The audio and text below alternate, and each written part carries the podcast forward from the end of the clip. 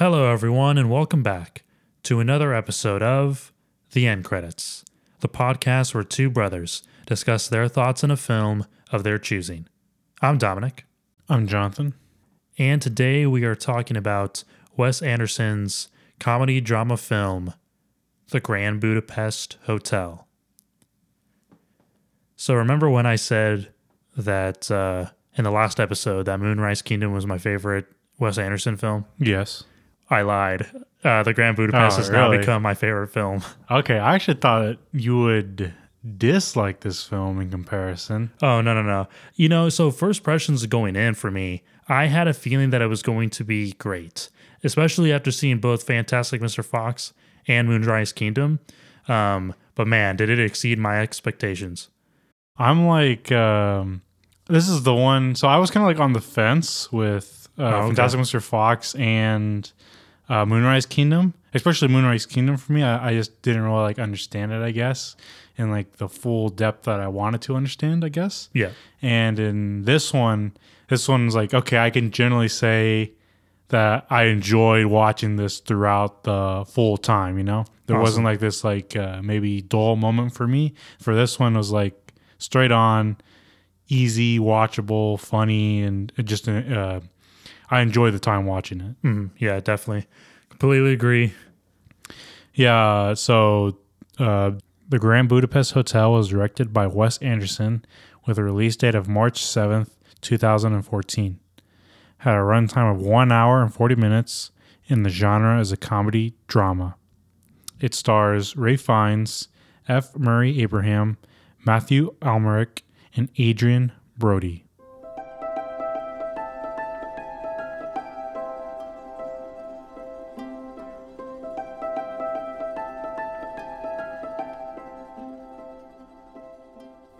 In the 1930s, the Grand Budapest Hotel is a popular European ski resort presiding over the concierge Gustave H. Zero, a junior lobby boy, becomes Gustave's friend and protege. Gustave prides himself on providing first class service to the hotel's guests, including satisfying the sexual needs of the many elderly women who stay there. When one of Gustave's lovers dies mysteriously, Gustave finds himself the recipient of a priceless painting and the chief suspect in her murder.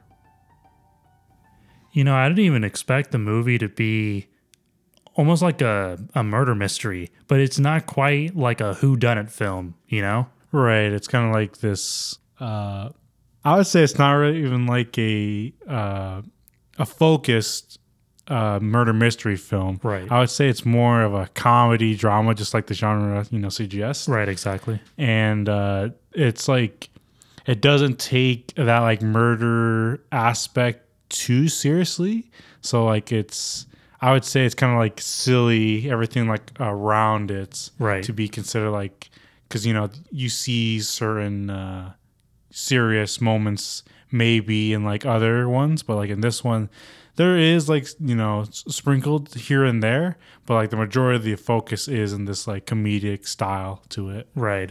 But I, I like that like throughout the film though, it's um I was a little bit I was like I said in the beginning, I was a little bit uh well first off I was I was pretty certain that I was gonna like the film because I had liked the previous two that we had seen. But I was also a little bit scared that maybe we would see a slight departure of Anderson's style. So I was kind of hoping that we would s- stay in a similar, um, like it would be like very similar to the first two films that we've seen, but still have some kind of progression that can be seen. And I definitely think that that was the case. But I love how um, Wes Anderson has like retained like his deadpan style, but like it's still very like charming, you know. And um, again, still very colorful, gorgeous cinematography, of course, and uh, like still very clever and really great witty dialogue, especially in this movie, um, because like you said, it focuses heavily on the comedic uh, aspect of the film. I would say, uh, at least I would argue that it sort of did. You did see a shift in Yeah. the style, in the, in the way of like uh, storytelling in comparison to the other two, because I feel as if in the other ones there was like a lot of multi-layer things going on uh, to like take your focus out of different scenarios. Whereas in this one, I feel like it was very much focused in the It was quite linear, huh? yeah what happened to uh, the lady that Gustave had some sort of relationship with Yeah. and that like departure I saw in the in the film, you could say like uh, story wise a little bit more, like you said, linear. You know, Yeah. uh, I kind of liked it just for the fact that it was easier to like understand uh, while being with uh, you know his style of directing. You know, Yeah. so it kind of like maybe you want to say, oh, did it did it shift in the bad way? You know, but I think the overall, I think you enjoyed the journey that the story told, and I, I don't think it like harmed anything uh, to do with like his overall style from before. Really, Yeah, I, I think it, it was certainly more linear, but it didn't um it didn't like take a like it didn't go down like a completely like new um like it didn't go out of left field at all. I feel like it still felt very Wes Anderson and that was good. Like I'm glad that like we like we stayed there a little bit more linear, a little easier to follow. Um but still a little bit wild and its like uh, yeah, totally. you know s- spectacular way. You know, Yeah. I I got to say I thought the film like started in an excellent way. Like I thought it was um I thought it was really good and um like I, I'm specifically talking about like um like we have that opening bit of like this girl going to this um um like this grave right of some author. And like you said like it already immediately starts off in this like um like silly kind of like weird crazy like opening that feels very wes anderson esque with uh like some like author talking about the story of the grand budapest hotel which is his story. And uh like he gets interrupted by like telling it or whatever by some kid or, or whatever so it automatically is off to like a very like comedic and weird uh start but um, what I'm specifically talking about is I really love when we get inside of like the Grand Budapest Hotel and we're in uh, their modern day version of it, which is like in the late 60s. It look it seems like 68, I Right. think. And um, I like how we are told that it's like this dead hotel basically, and it's like this huge place, and only like a few people, like regulars, go there now, and it really starts off and presents a story of like was the place always like this? And you quickly learn that it's that it hasn't always been.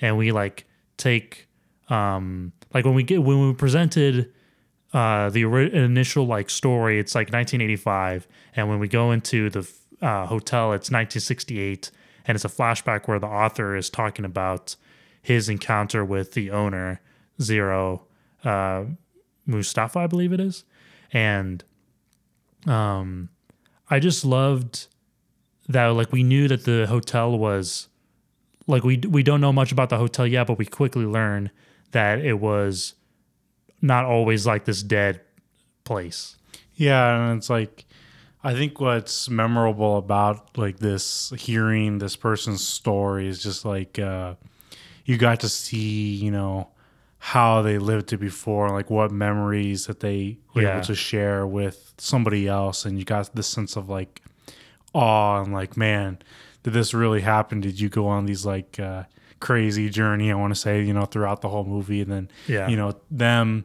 also telling it to the world through this book that they wrote on it and it's like uh i think you can relate to that with like oh you know i ha- if you look back on something you know that you left you know maybe like for example like uh your high school or whatnot like oh yeah, Yeah.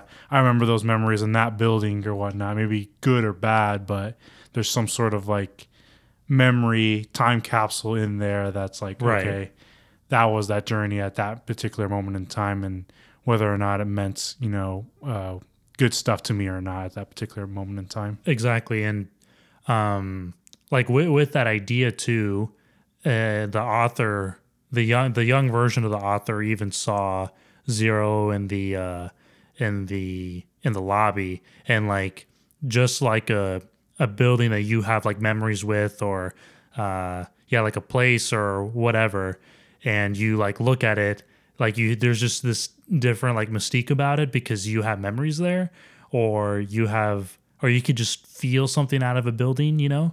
And the same way was true about uh like the young author looking at zero and like he even mentioned how like he could tell that he had some kind of sad um yeah like he had like he had like a demeanor like which was like it felt sad but he had like some kind of story to tell which he totally did I noticed a new presence in our company.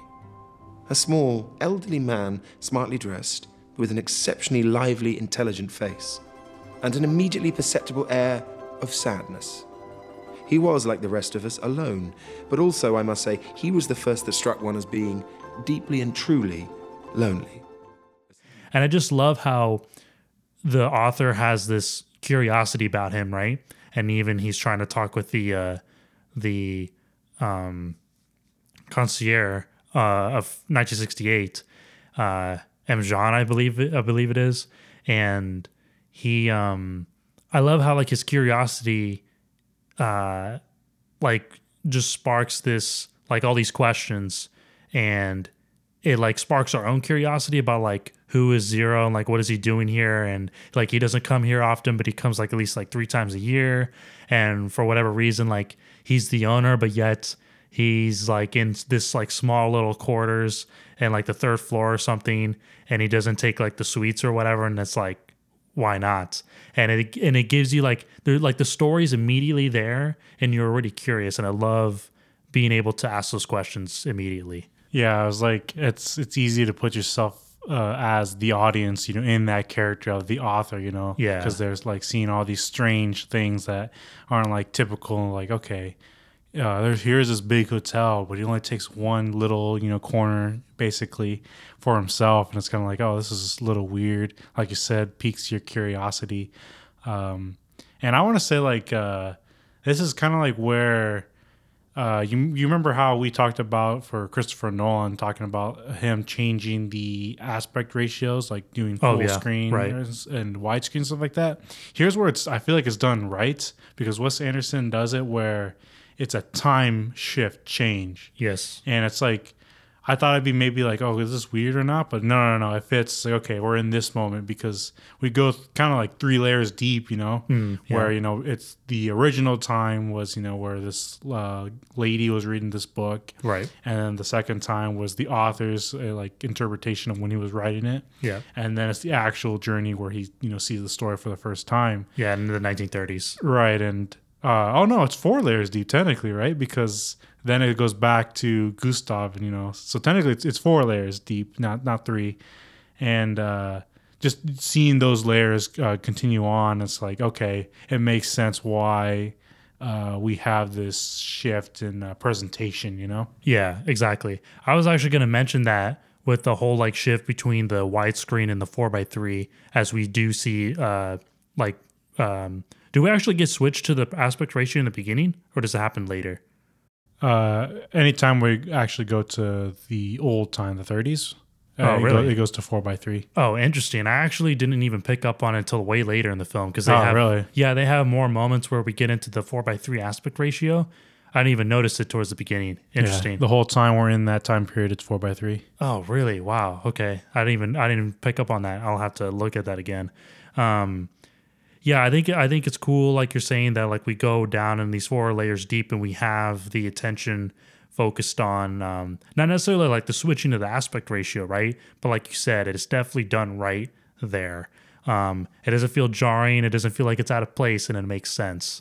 Um man, I just love how like we're introduced to like it's just so colorful and everything and has like this style um that you, you you're like, oh man, it looks so good to look at. It's so it's so gorgeous. You don't even want to stop looking at it because it looks so nice.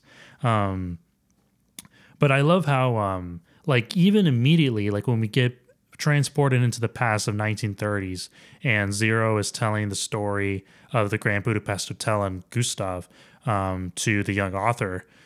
I love how like when we're immediately introduced in the 1930s, we can immediately sense like such character already Right. through the hotel by like Gustave like walking through the halls, opening the doors, the things that he says to the people he works with, and um, it like gives character to not only the characters but to the hotel itself. Right, and even like the time period too. You know, Yeah. just uh, what was quote unquote acceptable, what was going around, uh, you know, during the world or whatnot. And Yeah, uh, I also want to say that um, here's also another different thing that I noticed when it came to like a Wes Anderson change when it came to like uh, location wise. Mm, what's up? I felt as if like at the beginning that uh it felt I guess like a real world location rather than like a set that was designed to look i- like in this uh oh, like, like balanced frame. Yeah. Because especially like in the old um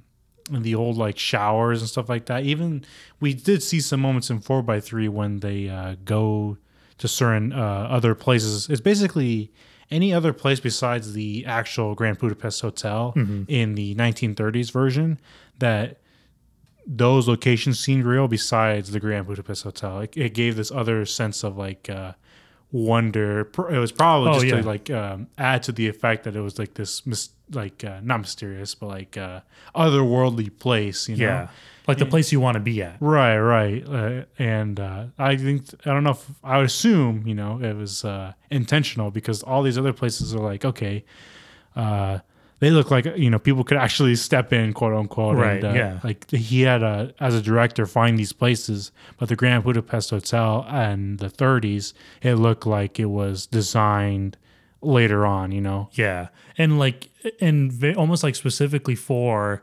that, uh, like to set it apart. Right. and uh, it does like it does an absolute like fantastic job about it.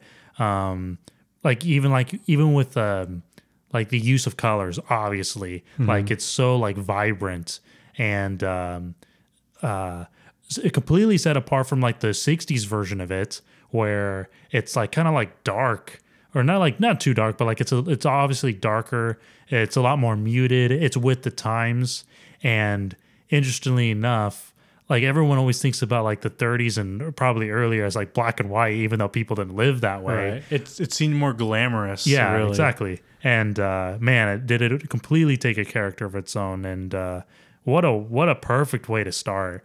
Um, like it's it's quick, but like you already get the sense of the the world already. It's awesome. Yeah, totally. Um, uh, basically, I want to like delve into the the relationship of Zero and Gustave and Oh, yeah. how this this whole thing started. So you know, he starts off like uh, as a lobby boy. Zero. He's essentially like our main character because he's the one telling the story in the uh, future. You know, Right. and we you know we see what he's going through or whatnot and uh, how his relationship with gustave changes throughout the entire uh, story Yeah.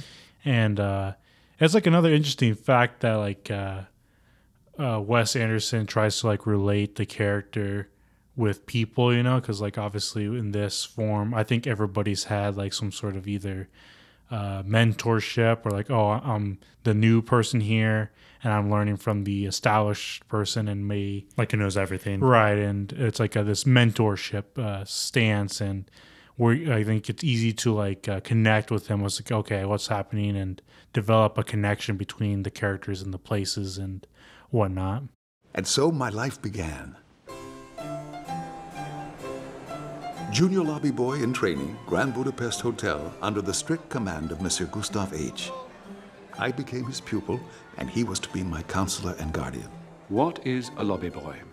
A lobby boy is completely invisible, yet always in sight. A lobby boy remembers what people hate. A lobby boy anticipates the client's needs before the needs are needed. A lobby boy is above all discreet to a fault. Our guests know their deepest secrets, some of which are frankly rather unseemly, will go with us to our graves. So keep your mouth shut, Zero. Yes, sir. Right. And not only that, but um, with that connection, I think it also helps with the fact that both Gustave and Zero have such great chemistry together and it works really well. And I think that uh, it makes us care about the characters a lot more, especially like later on. Um, but since they have like such a good chemistry, um, it leads us to feel more emotion towards the characters. Yeah, and uh, and, basically, they through throughout their beginning relationship and getting to know each other, they eventually we get introduced to the uh, whole murder mystery aspect of the film, Yeah. where basically one of uh, I guess Gustave's clients, if you want to say, Yeah, if you want to call it that. uh, she she even predicts that she's something's gonna happen, right? Like Yeah. she doesn't feel good about leaving the Grand Budapest Hotel and tells him, but he's like, "No, don't worry, whatnot." And, Yeah, you're gonna be fine. right. And like days later, she ends up dead, and it's like, you know, what happened? You know, it's like. Um, you, you kind of feel bad for her because, like, obviously she she she saw something, you know, She saw something coming. Yeah. coming, right? And now Gustave has to like you know learn what happened, and uh, we basically get to see his relationship with her and uh, what the fallout is, and what the fallout is like. We meet this like other you know cast of characters Oh, who yeah. uh, apparently wants the inheritance of whatever this lady had before you know like her her house or money anything that belonged to her Right. and it's being spread you know a bunch of all these people and we get introduced to like Well, it's her family or an extended family. right right right and we get introduced to like uh, i believe it's her son right Dimitri. Yeah. yeah the son dimitri and uh willem dafoe's character uh uh I think it's uh jopling yeah jopling and oh this is like uh there's a character to uh them too as Oh, well yeah. you know they're all wearing they're both wearing like black or whatnot and even Willem Dafoe like he looks like all medicine, right he has this like rings on his hand and it's like oh man we we soon get to you know later learn that you know he's A uh hired assassin. basically and um you know you you see all these other characters and whatnot and uh how they shape the uh whole connection to uh this lady that has died Yeah, and uh, it's crazy like how quickly we get into characters, but uh, it doesn't feel like it's too much because we also meet uh, Deputy uh, uh, Kovacs, yeah, the the guy who's basically like the attorney and everything, who's like settling everything, and uh, I, we definitely meet everyone so quickly, but it doesn't feel like we can't distinguish everyone from you know the the crowd. And i love that it's like so easy to understand like everyone's uh, like place within the uh, the death of um, uh, the death of uh, the lady who just died. And um yeah man it just like it, re- the story really picks up from there.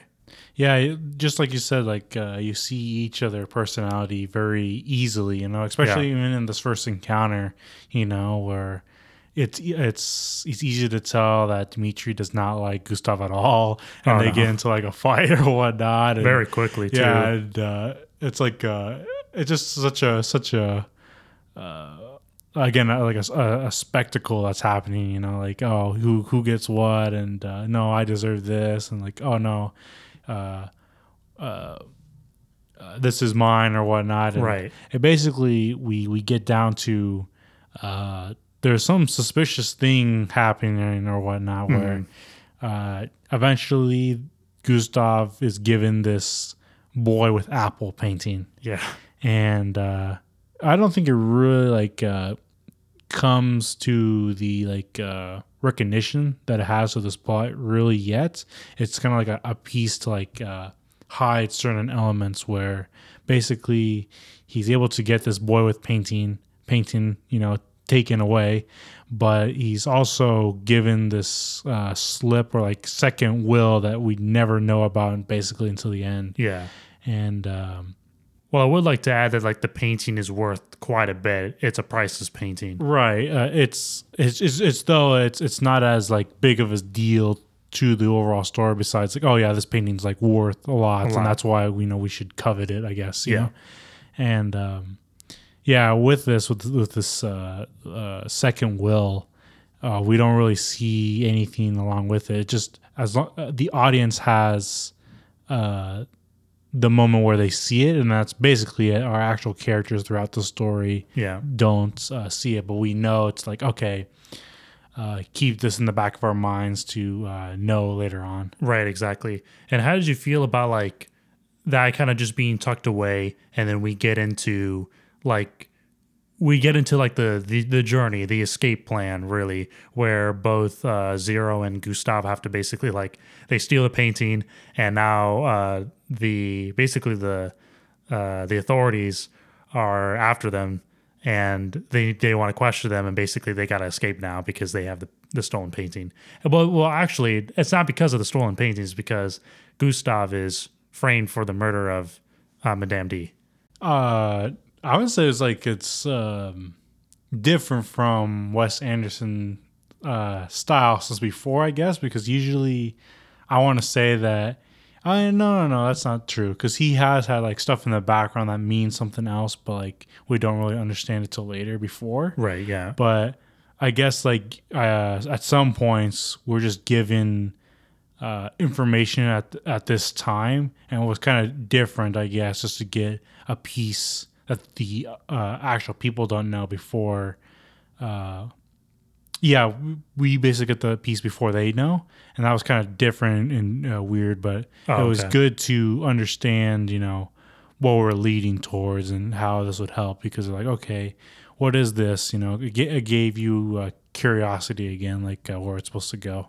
Yeah, and uh, it ended up like getting uh, uh, like crazy and everything. But no, I, I understand though because um, it was a little strange that we did get that sense of like, oh, what is this uh, confidential piece of paper that was tucked inside of the uh, frame, and it almost like left you confused, similar to like Fantastic Fox, where like we didn't know what uh, Mr. Fox's um, what his intentions were when um, what was his name when Serge put in that like that confidential paper in the uh, the frame of Boy with Apple. It was like um, we just didn't really know what it was all about, and we were like, okay, so what does this all mean? But it kind of like moves quickly to the point where we don't really have time to think about it. Just like uh, Mr. Fantastic Fox, where or Fantastic Mr. Fox, where we're already like going into phase two, and we don't really have time. We just got to be along for the journey, and uh, I mean, it's fine though.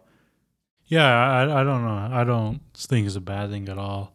I want to say though, like uh, this is the start of like the uh, I guess relationship of Gustave and Zero. Really, I want to say where Right. they, you know they make this like blood pact or whatnot. Yeah. That oh, you know we're in this together. Whatever happens, you know, just you and me. Uh-huh. And uh, I want to say like that's like one of the the most charming aspects of the film. I think like the big aspect to get out of it, where oh, uh, here's uh, the relationship between us and how you know we can help each other and like who's involved as well, like on the outside or whatever. Yeah, and it's like building this uh it's kind of like a network right? Where Yeah. where these people mean this to me they helped me along this way and you know i feel grateful for them and i hope they are grateful for me and stuff like that right? Yeah, and i think that's like uh the the the cool aspect in, in following the story because here's this connection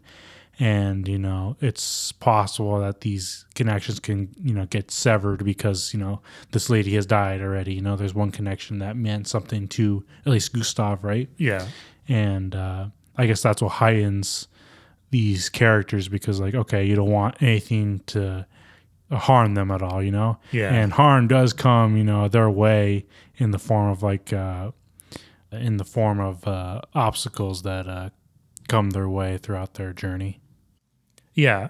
Um, I would also want to mention too that I feel like the film introduces like its own fictional versions of um, World War One and World War Two, and uh, it's pretty interesting because I felt like Wes Anderson hasn't really embedded much history pieces, at least within Fantastic Mr. Fox and Moonrise, and like this one, uh, like kind of utilizes that, and um, which makes sense, understandably so, because we're being set like in the 1930s and everything, and it does progress throughout. Throughout, and it was just interesting to see that was like a new addition to uh, something that he hasn't quite done before. i'm kind of surprised that they even like uh implemented uh any of that stuff really because like uh, it doesn't have too much of an effect of the actual world. I don't think really. You know, like it has this like uh, comedic moment within their train car, but does it affect anything else set in the world? I don't know, but like maybe it's like okay. Uh, no, that's not true in, actu- in actuality because they their hotel does get taken over Right. eventually. Yeah. So I, I guess no, no, no, I'm wrong. It does have some sort of effect, but maybe not to like the effect that like other films might heighten. You know, like uh, Sure. it's like this like afterthought that oh, there's this soldiers like after me. You know, but it could have been replaced by any sort of like cop. I guess you know. Yeah, but I would also say that I feel like it does it in a way where obviously it's not the main focus and it's not the main intention to focus on that, but it's good that it at least brings it in like an bit. awareness, probably. Yeah, like basically like it's starting to happen and it's starting to become a problem. And uh, it was just kind of uh, not, yeah, I wouldn't consider the Grand Budapest Hotel like a period piece by any means, but at least it, it holds that integrity of like, you know, we're in the 1930s, so it's understandably going to, you know, imp- implement something from the World Wars. Yeah, okay, that that makes a lot more sense. Um, I yeah, like uh, uh, eventually, I want to talk about like the whole grand escape from uh prison. Oh, yeah, right? prison. It's like uh, I feel like you hear stories all the time, like okay, how do people escape from prisons? And you know, they make these uh you know, holes underground with these small tools, and it's kind of like they literally did that in here. You know, it's Yeah. kind of like a like a, a joke sort of scenario. It's like, how are they going to dig this whole elaborate plan that they go through with these little tiny tools, you know, that they get through zero, you know, another relationship, Yeah. and then eventually like um, with uh, was it what was the the the the cake pastries mandels was it Yeah. I think it was Mendl's. Mendl's or what Men- Mendl's? Mendl's, yeah, Yeah. there you go. It's like, oh yeah, it's getting like, uh, it's gonna get through the guards, you know, because they they think it's something else, you know. You hear those sorts of, and that's actually a real thing though, like uh, to hide stuff within different, you know, like items. yeah, like- items that like people food. think that it, you know, it won't be in or whatnot. So that's Yeah. a, that's a real thing, right? But like, I don't know about like, uh, you know, who knows, you know, right? Because I never been there, and you know, we never, you know, actually lived through that. But like, you know, uh, I I do assume that was like a joke that you know it's like these tiny tiny little pieces, but you know, you gotta do what you gotta do. Yeah, because I mean, Gustave got in a really bad like situation where he was, uh, you know, like he was framed for the the murder of Madame D and uh, basically like sent to prison because of that. And uh, yeah, that whole like uh, prison escape scene was pretty cool though. And again, like still like highly stylized, Yeah. uh, for Wes Anderson, but like very entertaining as well, and uh, like puts it at a, uh, I don't know, like it like uh, not not to say like it glamorizes like the prison breakouts or anything like that because I don't know if there's really anything glamorous about it, but uh, uh, and I guess in Wes Anderson's like style, like it makes it seem uh, that way in a, in a weird way. Um, but like again, like you said, it it still introduces the character connections because Zero is helping Gustave, and then we also introduce and add a new character, Agatha, which is Zero's girlfriend, and she's like in the mix and everything, and uh, you know also like another relationship between the characters, and um, even like when she starts to get involved, which you can clearly tell that she's not like as willing as uh, Zero and Gustave to get like their hands dirty.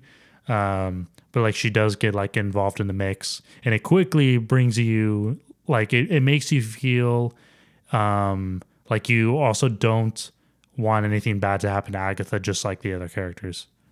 Right, because like in another scene, you know, something does happen to a character.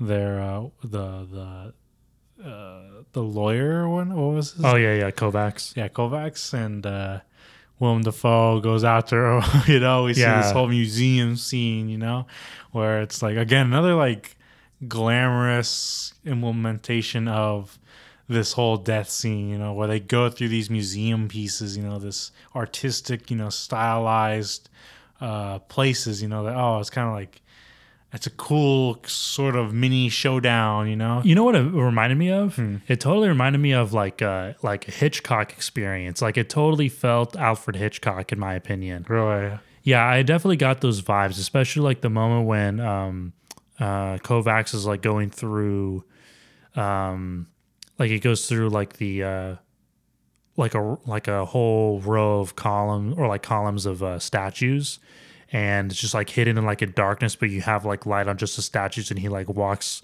through it, um, like right before he he gets like his fingers sliced. Um, which was like, oh man, that was crazy. But uh, like, but that whole like moment felt very much like a, a like a Hitchcock, like like straight out of a Hitchcock film, in my opinion, and it was done well. I could actually see the similarities with like uh I want to say Psycho, which is actually Yeah. kind of kind of interesting. Like uh how you know the whole first well, it was the first death. No, no, no, it was technically second death where uh that guy goes into the house, you know, and uh, uh, Oh right, goes to see the the mother or whatnot. That whole uh, stairs scene, you know, Yeah. in Psycho, I could see that like being actually uh, uh, somewhat. You could see some parallels, maybe, maybe if you. I'm thinking in my head totally. right now. I'm like, oh, okay, I can see like there's these like close ups, like exaggerated close ups that happen oh yeah, and these like uh, quick things like out of nowhere Hmm. that kind of like uh, ends the whole uh, confrontation. And it's like, Right. okay, I can see, I can see it now. Uh, I didn't think about that when I was originally uh, watching it, thinking Alfred Hitchcock, but I can totally see some sort of influence there now. Yeah. Like it was definitely like an incredible scene because like you f- you definitely felt the suspense. Uh, like yeah, especially with the music too. Even the music was like with timed with everything as well, and it was very good. Even like the special touch of uh, him taking off his, his shoes or Yeah. boots or whatnot. I was like, oh, that's kind of, that's oh, okay.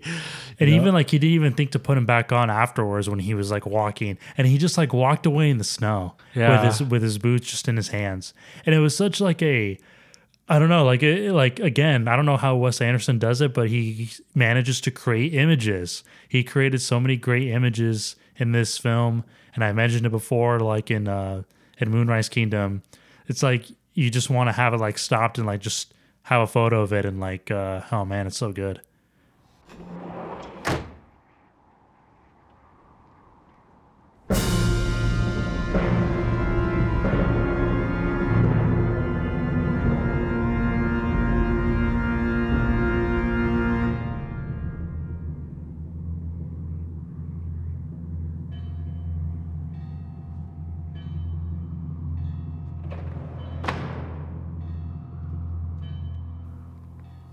So yeah, after this like whole murder scenario, even like the prison break, uh, uh, by this point, we you know we we do uh, know that Dmitri is the overall villain. You know, he wants his his mother's inheritance all for himself. But uh, there's like one more hurdle that we had to like uh, go past before we we get back to the Budapest hotel, and that's the uh, what is the secret uh, hidden will or whatnot, and uh, they have to like go out to like this whole snow mountaintop area, you know, all in secret, like this. They had to maneuver throughout these like, hidden doors or whatnot. And like, it's funny, you know, just seeing, you know, okay, are you this person? Are you this person? Are you, you know, and Oh, yeah. by the end, it's like, hurry up, just like him, uh, or just like the audience, you know, at this point, we're like, okay, just get on with it. And, uh, it's cool that the, even the character of Gustave is like, okay, just get on with it. Yes, I'm this, you know, I- Yeah. I'm, I have Gustave or whatnot, and you know, I'm just trying to meet this guy that's you know in hiding for like this whole movie. You know, just get on with it. And Yeah, I like how they like brought attention to that because it's like yeah, it was hilarious. it's like yeah, it's just a, a good comedy bit. To like okay, yeah, we are we're all in, we're all you know uh, invested. You don't need to continue, you know, these this uh this rope. You know, just let's just uh, get to the finish line or whatnot. And, yeah, uh, you know, we we eventually do have this like. Uh, like conversation between Serge and Gustave. Yeah, and uh, it, what's funny about that too is kind of like uh, they expect that they each know a little bit more than they do, but they don't continue their conversation Yeah. at all. It's kind of like it's such a weird, a weird uh, conversation between the two of them. Yeah. So for me, uh, going back to when we talked about the aspect ratio changing, I think this was the first time when I uh, noticed that the uh, It's four by three. yeah that it went to four by three aspect Whoa. ratio, and I thought it was actually really clever because we went into like the I don't know what it's called like that confession box or whatever. Um, and when he goes inside, I thought that was really clever that we would switch because it got closer and we're in a smaller enclosed space and we only have like basically Serge's face uh, to see. And I was like, okay, that's really good because it didn't feel jarring at all because we're more in an enclosed space and the four by three aspect ratio uh, helps out with that very much so. So I was like, oh man, it's so good. Right. That's the way to do it. And I was like, I don't think Wes Anderson has even had those kind of aspect ratio changes within his films. Uh, well, within Fantastic and Moonrise Kingdom, uh, prior th- that being prior to the Grand Budapest Hotel. So I was like, interesting. That's probably something new that he was thinking about trying. So does that actually change uh, your perspective on it? Because like obviously that wasn't the case. You know, it was just this whole time period, uh, and not the whole uh, going in closed. You know, into this. What were they in? Like this. The, the, like the confession box. I don't know what it's Right, called. yeah, and so does that change like your thought process to the four by three aspect ratio at all, or no? Not really. It probably helps it all the more because since I didn't even notice it, uh, I think, and the fact that obviously it's there due to it being like in the 1930s, I think it helps even. Like it's even better because I didn't even pick up on it, but at least it still has a reason for it being there. Okay, yeah. So yeah just just like other other wes anderson films that we've seen like they do kind of get like a little wacky and like maybe not in the reality of like that we are right Yeah. especially you know when they had to escape this whole place which i don't know how uh Willem Dafoe's character got over there made no sense. Oh, yeah. and The like, skiing Yeah, this whole skiing moment. You know, it's like I I I think with the other films, I wasn't like ready to like buy into this like whole uh spectacle, this whole you know over dramatic uh scenes. You know, Yeah. like especially like in Moonrise, like like why get shocked by lightning or whatnot. oh yeah, by the lightning bolt. But in this one, like I, I bought into it all, you know, like it didn't matter if it was like, oh, there's no way they're gonna make this jump, and they do, you know, was like what happened? Like I wasn't think that at all. I think just because how all the other elements Yeah. were there, and like how we got through this journey, it kind of felt like a part of their character, and it wasn't like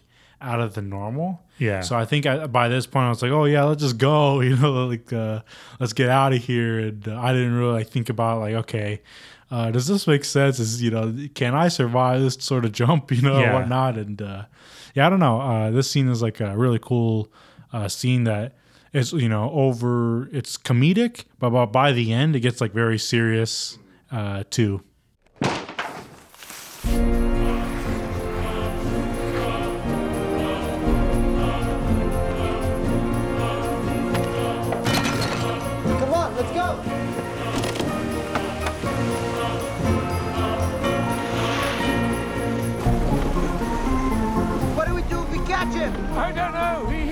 Homicidal psychopath. Let's stop.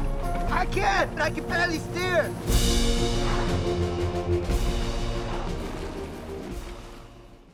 yeah, comedic and over the top, but again, like you mentioned, it's still it's still Anderson style, but I love how you said that like it it works with this film because we've already established like the characters and their qualities. So it felt like it just another extension from like the silliness, the comedic, the over the top dramatic and it worked and you didn't even question it.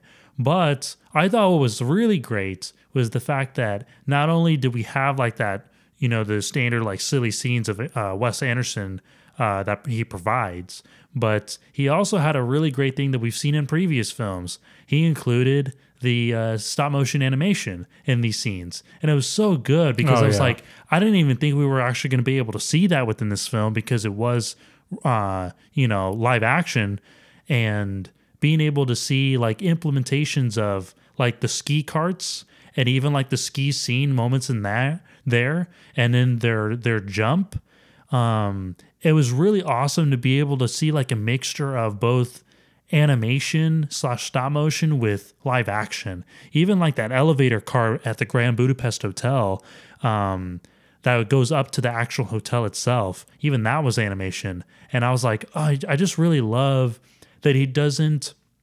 Uh, Wes Anderson doesn't like veer off uh like too far from like his own style.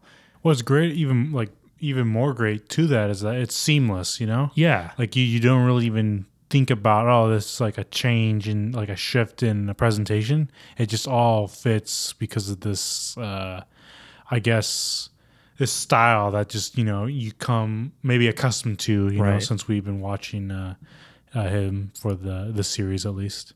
And I appreciate that he did those things because I'm just like it's it's such a recognizable thing from his films, and uh, I was glad to see it in this one. I think soon after, uh, uh, you know, they they get over the obstacle of uh, Jopling, uh, which is kind of savvy because he didn't want Willem Dafoe to go. Yeah. They were just like, oh man, he did like such a good role, and uh, oh man, so good. Um, but we do finally get back to the Grand Budapest Yeah, and only to see that now it is taken over by um it is taken over by the uh the fictional version of Nazis I believe if we were to yeah, I think so. call it that um I don't even know what they were referred to as in the Grand Budapest Hotel Yeah, I don't I don't know either. but they clearly had this like demeanor of feeling that way and basically like taking over the place and um gustave and zero like uh noticed like you know like oh maybe we're never gonna come back here and uh I also need to mention too um not only are we like in the serious moment but it gets kind of like broken down by like and this is a recurring mo- thing like a recurring like motif from uh gustave. And those like serious moments it's like broken by like uh, some weird like poetry that just gets like uh like he just kind of uh spews out in the moments. And it always like gets broken that way. And in this moment in particular it does too. Um but they're waiting on I, I, it, it, like we get the sense of suspense again as we're waiting for Agatha to grab um, Boy with Apple. Boy with Apple and Dmitri's uh, present, and basically like he sees her and everything, and now it's like another yet another chase, and oh man, again another really solid moment between uh like two characters and like this ever growing suspense that's so well done. Again, that I don't think I've seen from Wes Anderson before this film. And specifically the elevator moment where she has boy with apple yeah, yeah. and Dmitri's in there with her. And obviously the bellboy's like, you know, uh, operating the elevator. And uh, it's so intense because it's just them three and she's holding the painting and like he rips it open and he discovers that it's boy with apple and he's like uh like oh nice picture and basically just once they enter like sixth floor i believe it is uh he like he doesn't even try like running after her he's just like walking because he's so sure that he's gonna ch- uh, like catch her and it's such like a suspenseful moment I want to say it's like uh, I, it's the only reason why we added. I want to say this this suspenseful idea to those scenes is because like earlier he set up the fact that uh, Zero was like uh, crying over Agatha and like uh, what would ha- what happened to her. Like we didn't know what happened to her, right? But the fact that he didn't want to like bring her up really when he was telling the story originally, I think that added like the suspense. Like us as the audience didn't know. It was like, oh, what happened to her? Did she die or whatnot? Right. And we thought maybe she could or whatnot during those moments. And uh, I think that's what like added this whole thing because we were like waiting and waiting, like, okay, what What's gonna happen, What's going to happen? Because he, you know he had this emotional response. Right. And I want to say like another film we we watched had the same scenario too. I can't think of it right now. Where like because we knew the end or where we're supposed to go, it it, it added this like whole moment like oh man when because it's gonna happen yeah something's gonna happen. Man, I don't remember what film it is. I'll have to Oh. look back after this and see what happened. Interesting, but like, it's good that you brought that up because we even had like a scare before that where we were under the impression that Agatha had been killed by Jopling, and it turned out to only be Serge's sister. Um, but we that like like you said, it was very effective in that suspense was being like drawn from that idea of what is going to happen to Agatha because we already knew from the events of 1968 while Zero is telling the story to the young author that something had happened to Agatha because he had because he was crying about it, like as an emotional response. Um, but yeah, it's definitely like a moment as we return to the 30s where uh, like we have that ever suspenseful moment when Dmitri's like right there after her. And then she ends up like running down a hallway, and then he finally ends up started starts to run. And again, like in that serious moment, we always have some kind of comedic over the top moment to follow. with this like whole shootout, right? Yeah. it's like what happened here? like basically there's just the shootout at like the sixth floor of the Budapest hotel and uh it's just like nuts. Like people are just like shooting all over the place. It's like what's going on? Yeah, like they don't even know why they're shooting until like okay, they had to like all stop and talk about it. You know, I was like, Yeah. whoa, whoa, what happened here? Like Edward Norton's character just comes up and he's like, "Okay, who's shooting who?" And who Right. like and then he's like, "All right, you're all under arrest. Forget about it." Oh man. And uh, basically, like by that time, you know, we we eventually get to like the whole window scenario where Agatha and Bozero, you know, fall off uh, a window and like are hanging there just to get the boy with painting, uh, The boy with apple boy with painting. apple painting, and uh, uh, eventually, you know, they do learn that oh, there was something in the back of it, Right. and I want to say, like, uh, even I think when you brought it up too, when we were watching, that it was kind of like sudden that, okay, everybody just uh, sit around a table just figuring out what, what was this hidden will now, Oh, right? right, yeah. And it kind of just like ended, you know, out of kind of like out of nowhere. Like, I don't know if it's like a, a good or bad thing, but it was kind of like sudden, just like how like it began, you know, like a, a sudden, Yeah. we're here and now we're done. Nah, now it ends. Right. did like for me i felt like uh although like it would just kind of it just kind of abruptly happened and see i feel like with any other kind of film especially if it weren't wes anderson that kind of um like presentation of showing all of the characters good and bad like who were like with and or like not or like completely against each other mm-hmm. it's it would have been strange to see that image because they were all going to look at the second confidential will. And then basically everything broke down and then it all ended. But I think with a Wes Anderson film, it worked because it's not really about, okay, the reality of this actually happening. Like, come on, it's not going to happen. But since it's so like highly stylized and everyone wanted to just know what the second will was, it was almost like okay, I'm okay with it and I'm along for the ride still. Um it did kind of like happen just kind of like suddenly though. Not that it was bad because I think really what made up for it was the fact that we really just wanted to know what happened to everyone after we had known what the second will was granting everybody.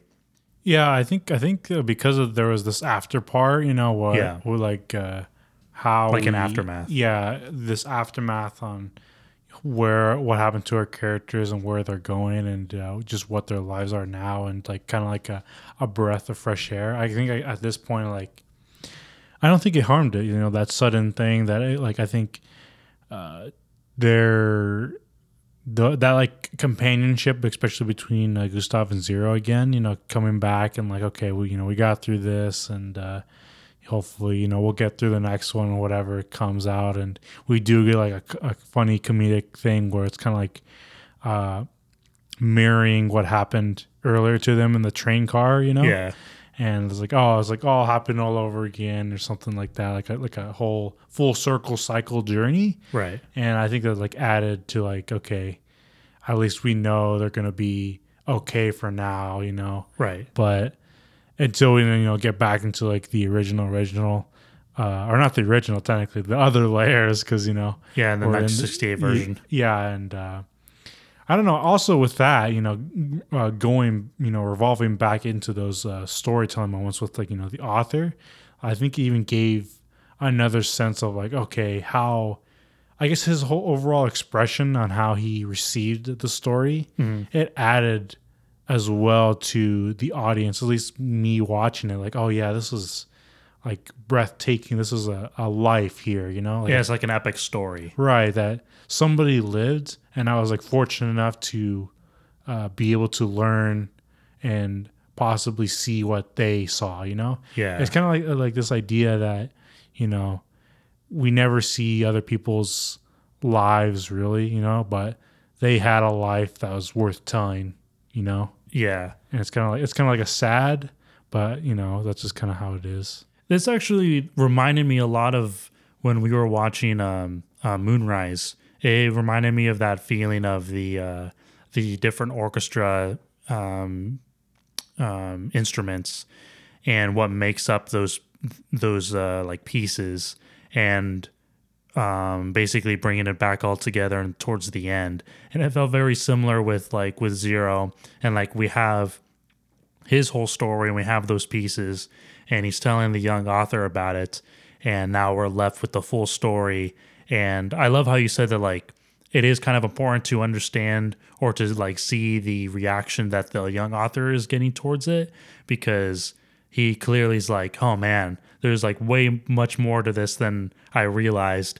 And now like how do i handle it? I'm gonna i'm gonna go sit in the lobby for a little bit and just think. Right. and i love that because like that's kind of like the same feeling that i had when i was watching the film and feeling the whole uh story play out. And um it's it like it, it gives you like chills because not only do we like have this full overarching uh like circling back to the um kind of the beginning of the story like we we not only learned about like uh like Gustave's fate we also learned about like Agatha and everything. So that that was like a nice like closure uh which was sad but like it was a nice closure. Um and even to the point of like seeing that uh you know zero ended up getting the grand budapest hotel in his name. And even further like seeing that like that main like desk area the boy with apple painting is like right there in the middle of the frame the entire probably- time. Yeah, exactly. and it was like wow. Uh it, it, it gave you this once dead hotel that seemed like it was like meaningless and didn't really have anything going for it now. You just realize how much character and what kind of stories were here at one point and what had happened here at one once it was like man it all, it made you feel sad about it. And even like I thought back to that uh the quote that the young author had said about like you know this sad like presence that was coming from zero in the very beginning when he saw him sitting in the chair. And then this general curiosity that he had towards like the reasoning why he would be in this lonely small corners of the uh, like the third floor or whatever. And it all makes sense now you know? It all makes sense to why he was there and everything. I kind of don't want to explain like what that is because i think like obviously with our podcast we are under the assumption that you have seen this film already. But if you haven't i really don't want to spoil it. I really don't. Because Ah. it's such a it's such a moment that you really have to take in for yourself and it really all comes together. Yeah, yeah. It's like it's it's it's uh it's a beautiful moment. I would say by the Yeah. end of the film. Yeah, I would I would completely agree. You're you look at it and you're like, oh man, like again, it was so clever, and you're like, oh man, what a moment, and it's and it's uh, it reminds me a lot of the moment when I talked about in Moonrise how like we just didn't want to feel, we didn't want this like story to end because like you feel this sense of nostalgia and like companionship and like uh like camaraderie with everything, and it's like man, what a uh, way to end it. Yeah, I would I would say that uh I want I want to say this one did it better than Moonrise personally. I would be- agree. Just because I don't know, I, I feel as if I don't know, maybe had to do with, you know, kids and versus adults or whatnot. Journey. Maybe it was just uh how glamorous the hotel was and what revolved around that versus like this whole camping nature wise. Sure. Maybe it had to do with just the time period stylization. I don't know what it was, but I felt like it, I had some sort of other connection with Grand Budapest Hotel over Moonrise. Mm-hmm. And I would say that if like this one's the one to watch at the moment. Yeah, definitely. No, I completely I completely understand. I would probably say that maybe it's just because like this film is much more stylized than Moonrise Kingdom in my opinion. It it like it is more over the top. It focuses more on those comedic aspects than I think Moonrise does. So I just think with the nature of this film, it uh oddly enough, with the nature of this film being like comedic and over dramatic, you would think that it wouldn't work, you know? Right, but it- I think does. It does. Yeah, Yeah. it does a bit better. I don't know why. Like uh, again, maybe uh, we don't know. Maybe it had to do with the the whole storyline being uh, a little bit more linear in comparison. You know, maybe it was actors. You know, that played a part in it too. You know, uh, That's true. you know, we'll never know. But uh, at this moment in time, I think you know you you and me can say that uh, we overall like this film. Uh, probably the best Oh, yeah. uh, one so far. you know. Yeah. Just like Moonrise, I'm definitely after after Oh, we're done recording, I am going to buy the Grand Budapest Hotel Yeah. because man, what a film. I I, once I felt that ending, I was like, man, I have got to own this film. This is going to be part of my collection. So good. Yeah, it's a good watch. Yeah, wonderful film. So there we have it. Wes Anderson's comedy drama film, The Grand Budapest Hotel. We hoped you enjoyed listening and watching this episode, and we'll see you on the next one. Thank you for listening to this episode of The End Credits. Follow us on Facebook and Instagram at The End Credits Podcast and over on Twitter at The End Credits. If you're watching the video version, make sure to subscribe to the End Credits YouTube channel. That's it. Thank you and goodbye.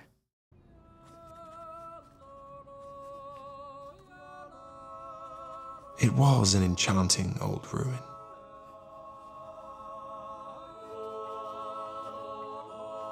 But I never managed to see it again.